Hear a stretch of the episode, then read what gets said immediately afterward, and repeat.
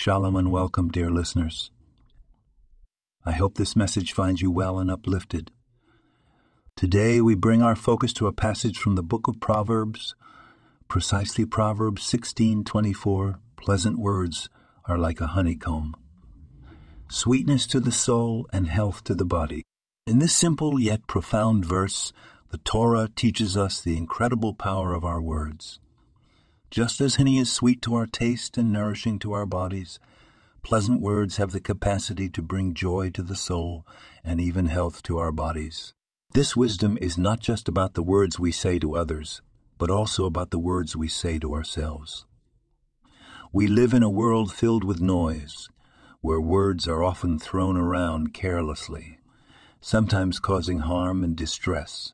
But the Torah reminds us that our words can be a balm a source of sweetness and health. We can choose to use our words to build up rather than tear down, to comfort rather than tear down, to comfort rather than confront, to encourage rather than discourage.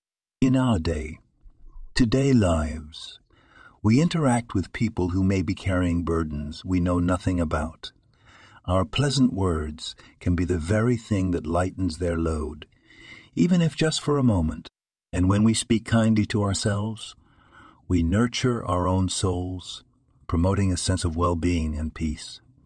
So let's strive to make our words like honey, spreading sweetness and health wherever we go. Remember, each word we utter is a choice.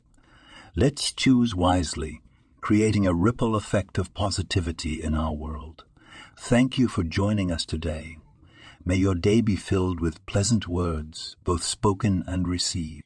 May we all strive to bring sweetness to the soul and health to the body through our words, today and always. This podcast was produced and sponsored by Daniel Aronoff.